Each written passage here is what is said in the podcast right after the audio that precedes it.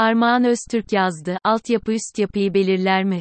Altyapı ekonomi ve sivil toplumu içeren bir katman, üst yapı ise geriye kalan her şeydi. Marx, sivil ekonomik ilişkilerin, yani altyapının siyaset, bilim, ahlak ve din gibi üst yapısal unsurlar karşısında belirleyici bir konumda olduğunu ileri sürdü. Metaforik değeri çok yüksek olan bu altyapı üst yapı kavramlaştırması pek çok yan anlamının yanı sıra tarihsel materyalist bakışında bir ifadesiydi. Tabii Marksizmin inişli çıkışlı tarihi boyunca bu mesele neredeyse düşünür sayısınca farklı şekilde yorumlandı. Gramsci'den Cesob'a kadar geniş bir literatür oluştu bu noktada.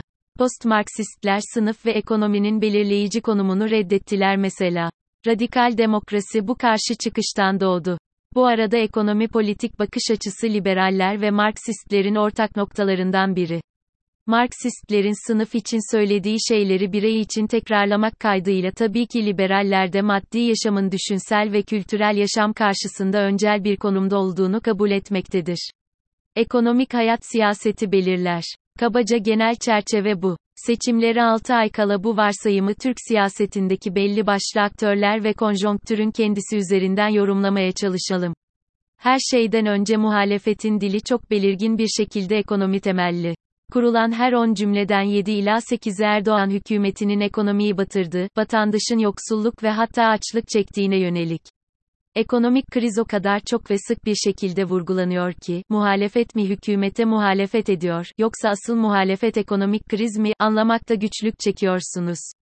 Ekonomi üzerinden iktidara yüklenme stratejisinin bazı avantaj ve dezavantajları var. Ekonomide işler kötüye gittiğinde vatandaşın değişim beklentisi artıyor. Bu durum muhalefetin oyun kurması veya politik mücadele alanını genişletmesi için benzersiz fırsatlar sunmakta. Ama bir de tabii işin karanlık yüzü var. Muhalefet olarak bütün ümidinizi ekonomiye bağladığınızda ve ekonomide kısmi bir toparlanma gerçekleştiğinde zor durumda kalıyorsunuz. Şu aralar Türkiye ekonomisi de böylesi bir konjonktür içinden geçmekte. Özetle yaşanan şey şu, ekonomik kriz eski yakıcılığını yitirdi. İnsanlar yaralarını sarıyor. Siyasi iktidar da bir takım popülist hamlelerle, ek gösterge, EYT, konut projeler ve benzeri, bu sürecin daha etkin bir şekilde işlemesine yardımcı olmakta. Muhalefet avantajını kaybetti mi? Tabii ki hayır. Çünkü seçime çok kısa bir süre kaldı. Bu süre içerisinde tam bir toparlanma mümkün değil. Anadolu'da güzel bir deyiş var, kurt kışı atlatır ama yediği ayazı da unutmaz diye.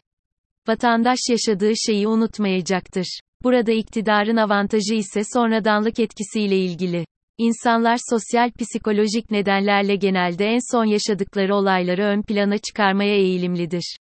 Mayıs-Haziran aylarına kadar ekonomideki kısmi düzelme eğilimi bu hızda devam ederse kararsız seçmenin yuvaya dönüşü kesinleşir. AKP tekrar doğal sınırlarına ulaşabilir. O halde şöyle bir toparlama yapabiliriz. Altyapı üst yapıyı belirler. Bir iktidar ekonomiyi kötü yönetip insanları yoksullaştırarak seçim kazanamaz.